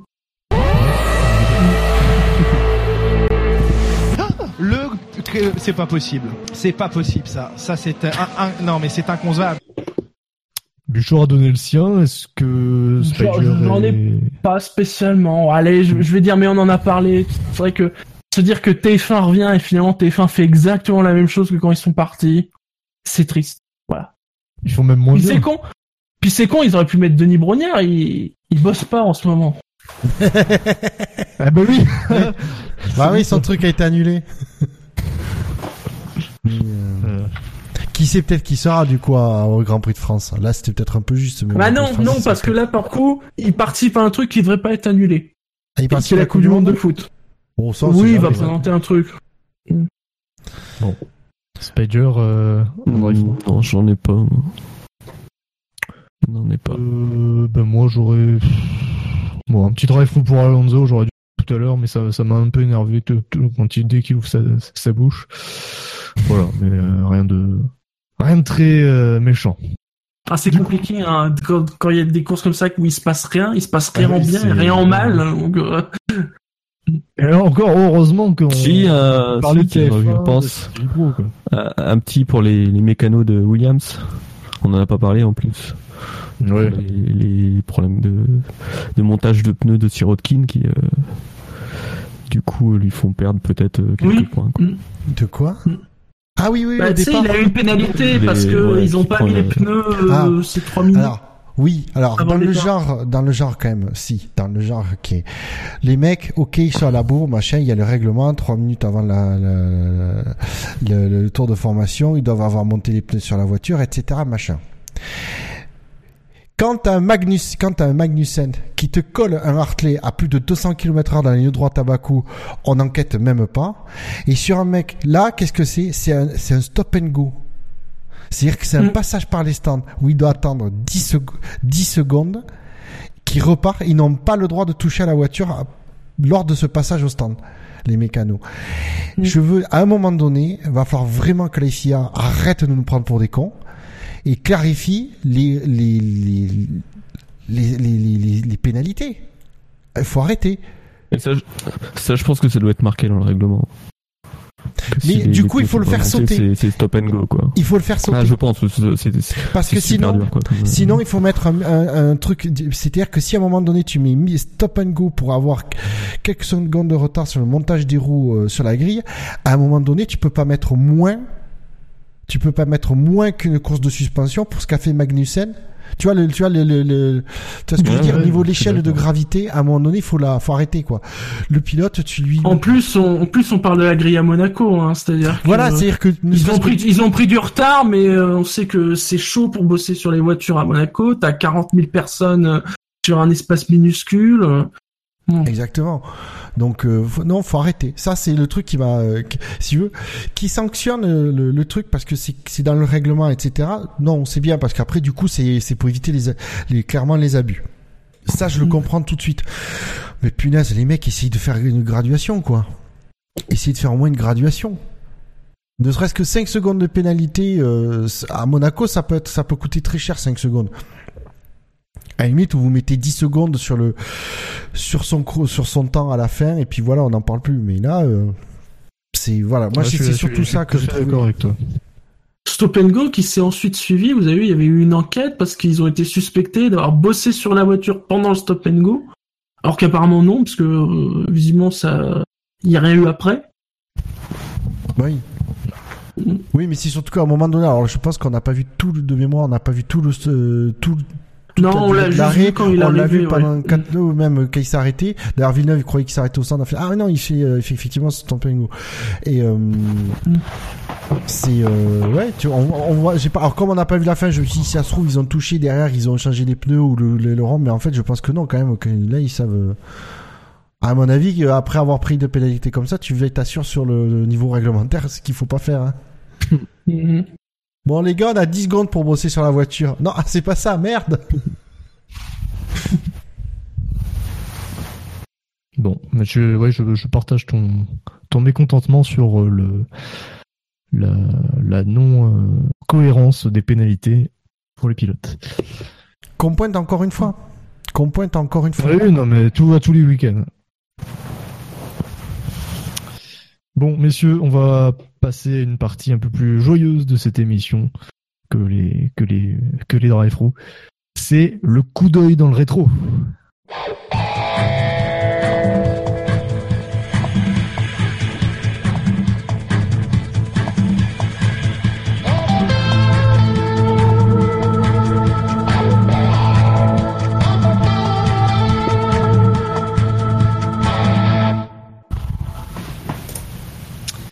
Alors, dimanche, nous étions le 27 mai et, aux surprises, la majorité des Grands Prix s'étant déroulés un 27 mai, ont eu lieu à Monaco. Ah, j'ai cru que c'était l'Australie. Surprise, hein. 6 Grands Prix sur 7 ont lieu à Monaco. La seule exception, c'est le Grand Prix de Suisse en 1951. Qui a eu lieu à Dijon. Voilà. Non, pas celui de 51. Non, pas celui de 51. Mais ah non, oui, pardon. Il devait avoir lieu en Suisse. J'imagine. Bon. Je vérifie. Hein. Parce que c'est encore, je sais pas, parce qu'ils n'ont pas de circuit, parce que je serais même pas surpris qu'ils aient déjà utilisé un circuit pas loin, qui n'est pas en Suisse. Mais ou alors ça a dû être un tracé en ville ou un truc comme ça. Ça se faisait. À l'époque. Oui, c'était en... non, je sais pas. C'était à Bremgarten. Bah, c'est probablement en Suisse. Ouais. Bon, après, tu sais, les noms de patelins alsaciens par là-bas. Parce que la Suisse, c'est oui, c'était à Berne. C'était à Berne. Ouais, bon, voilà. Donc, ensuite, les autres Grands Prix, donc, à Monaco. Donc, le Monaco 2012. Avec la pole de Schumacher le meilleur temps de Schumacher qui n'est pas été compté comme une pole puisqu'il avait une pénalité. Quel dommage. Sans qu'on se souvienne tous que c'est lui qui a claqué le meilleur temps. Voilà. Grand Prix de Monaco 2007, un Grand Prix exceptionnel, hein, que pourrait penser Fernando Alonso. Grand Prix de Monaco 2001 avec Schumacher vainqueur et le dernier podium, le premier podium d'une Jaguar, pardon, avec Eddie Irvine et le crève-cœur de David Coulthard qui avait fait la pole mais qui malheureusement avait dû partir des stands à cause d'un problème technique. Ça fait mal à Monaco. Hein. Et on a également le Grand Prix de Monaco 1990 et le Grand Prix de Monaco 1979 avec victoire de Jody Scheckter. Mais c'était également le dernier Grand Prix d'un champion du monde. C'était le dernier Grand Prix de James Hunt. Et donc, pour notre jeu, je vais vous demander de me dire à chaque fois, vous me citez un pilote champion du monde et vous me dites quel a été son dernier Grand Prix. Vous avez 4 droits à l'erreur parce que c'est pas facile. Qui commence ? Okay. Qui commence ? Donc qui commence ? Je vais faire par ordre alphabétique et aussi parce que c'est un joueur qui est un petit peu en difficulté sur les quiz historiques. C'est notre ami Bujor. Alors, je vais en faire un. Vous allez me dire, c'est moche mais c'est facile. C'est Ayrton Senna Imola 94. Ça, effectivement, c'est très moche. Oui, mais d'un côté, c'est plus facile à prendre. C'est tellement efficace. C'est une bonne réponse de Bouchard. Ensuite, Shinji. Alors, je vais tenter un truc, mais Lewis Hamilton, Monaco 2018, techniquement, c'est le dernier Grand Prix qu'il a fait. Ah bah oui. Ah oui. Allez, de toute façon, ça changera, ça va être facile à... Pour les autres, je l'accepte. Je n'avais pas précisé les champions du monde. C'est pour ça, voilà. Donc, tu as bien fait. Tu es en tant que, ouais, comme un chacal ingénieur, tu as. J'ai trouvé la faille dans le règlement. On a trouvé la faille dans le règlement. Donc et tu sens que ça le fait chier à Bilo. On s'en va, c'est pas. Bah, de toute façon, ça va juste faire, on va juste passer 4 pilotes et puis voilà. Spider. Bah, du coup, je rentre dans le jeu. Alonso, Monaco 2018. Bonne réponse. Bouchard. Oui, je vais dire Raikkonen, Monaco 2018. Ah, c'est faux. C'est le Grand Prix d'Espagne, puisque à Monaco 2018, il n'a pas participé et on ne l'a pas vu. Réponse. Allez, Shinji, à toi. Bon, bah, on va finir avec Vettel, Monaco 2018. Voilà, c'est bon, on les a fait. Spider. Rosberg, Nico, Abu Dhabi 2016. Ah merde, je voulais celui-là. C'était facile. Spider. C'était le plus facile, le plus près quoi. Buchor. Ah, du coup. Ah si, j'en ai un autre. Attends, je réfléchis. Qui coûtait quoi champion dernièrement? Parce que moi, je suis obligé de faire avec les récents pour m'en souvenir. C'est ça qui est chiant. Waouh. Oh punaise. Alors, on doit avoir Schumacher. Ça doit être Abu Dhabi. Putain, c'était quelle année? Ouais, ça va être Abu Dhabi du coup 2013. Non, 2012. Ouais, Abu Dhabi 2012. C'est une mauvaise réponse. Putain, c'est l'année qu'il faut, de toute façon. Je n'en dirai pas plus parce que je laisse tant que ça n'a pas été trouvé, je laisse sur le tapis. Ça fait donc un joker en moins pour Buchor. À toi Shinji, qui va enfin nous citer un pilote en retraité. Button, Monaco 2017. Et oui, le petit piège Monaco. Bien joué 2017. Shinji, putain. Ah, je l'avais celui-là. Ouais, bien vu. À toi Spider.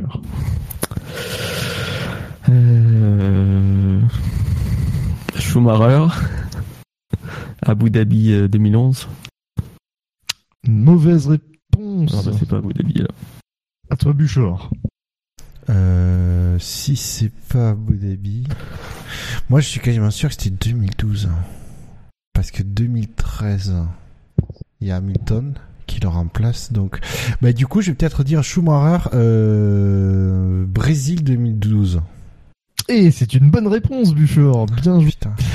Ah, c'était Abu Dhabi terminait pas à cette époque-là, la saison. C'est qu'après. Non. C'est à partir de 2014 qu'il a terminé la saison. Pas avant. Ah ouais. Avant aussi, mais je ne citerai pas les années. Ah. Shinji. Prof, et je vais dire Australie 93. Ah putain, c'est ça. Nous parlions de Michael Schumacher juste avant. Oui, non, en fait, non, je vais faire un lien, mais non, absolument pas. En tout cas, oui, c'est bien l'Australie 1993. C'était Adélaïde, c'est ça? C'était Adélaïde, ouais. Adélaïde. J'avais un doute. L'année, je la trouvais proche, mais je sais pas. Ouais, c'est pareil, j'avais un doute sur là où c'était. C'était Australie ou Brésil, un truc comme ça. Spider.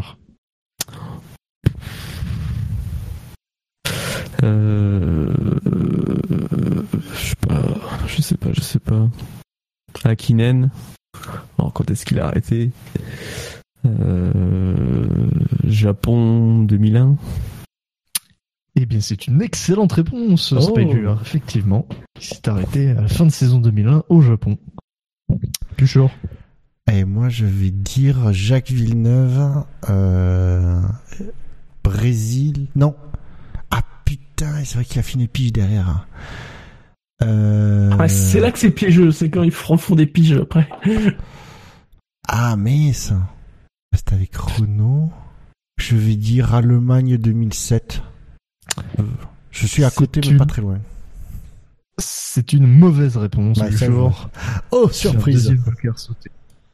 Shinji. Je vais tenter Jackie Stewart. Ouh là là. États-Unis 73. Ça, c'est très risqué quand même. Parce que justement, c'est le truc avec ce verre et tout ça. États-Unis 73. Ouais. C'est une mauvaise réponse. Un joker en moins pour Shinji. Spider. J'ai misé à peu près dans les mêmes dates. Damon Hill.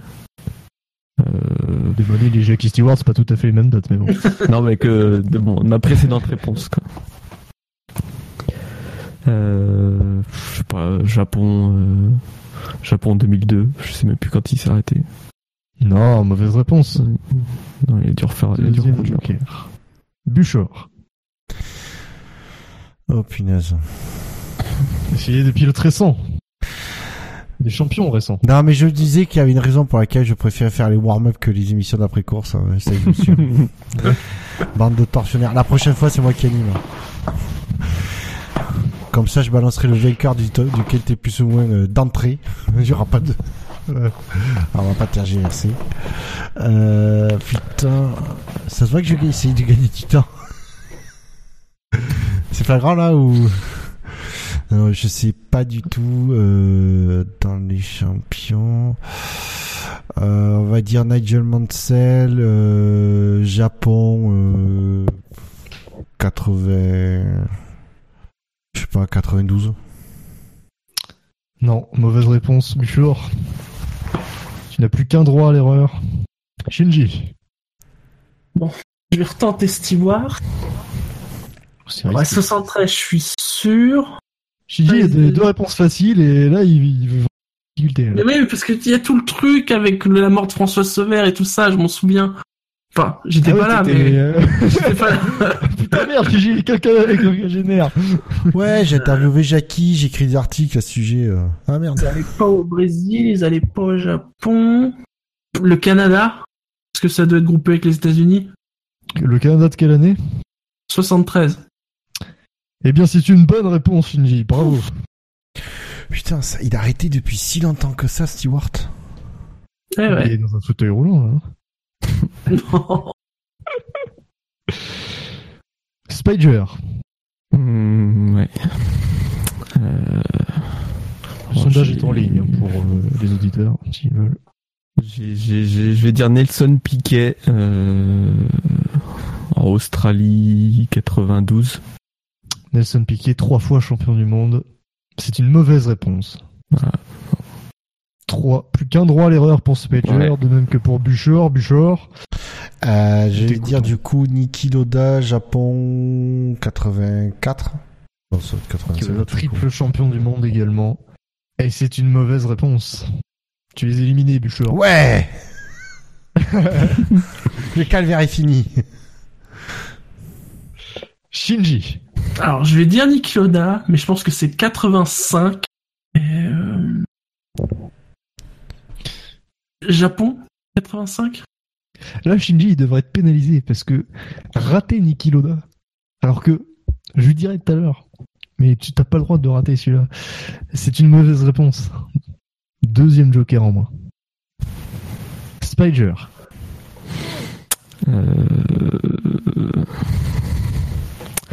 Mansell. Attention, tu n'as plus qu'un droit. Ouais, non, je sais que je vais perdre, donc. Je crois qu'il a couru en milieu de saison en 95, je crois. Je vais dire Silverstone 95.